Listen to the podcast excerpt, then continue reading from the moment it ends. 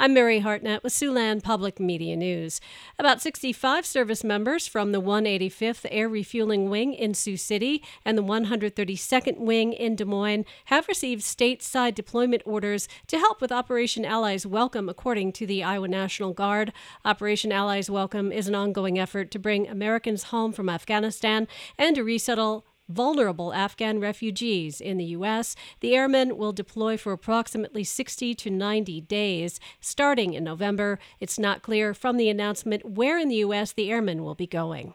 Iowa's Legislative Services Agency will release a second attempt at redrawing the state's congressional and legislative district lines this week. Republicans already have rejected the first set of maps. For 40 years, Iowa lawmakers have ultimately approved maps created by bureaucrats who are specifically banned from taking partisan sensibilities or candidate preferences into account.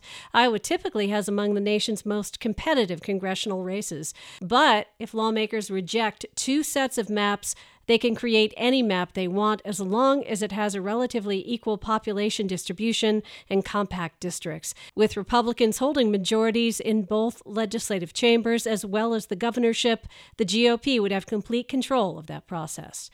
Today, the Sioux City Council will vote on an amendment to the city's snow ordinance, which would only make parking on emergency snow routes illegal when the mayor has declared a snow emergency. Before this, there was a rule about having two inches of snowfall. And that's a look at Siouxland Public Media News. I'm Mary Hartnett.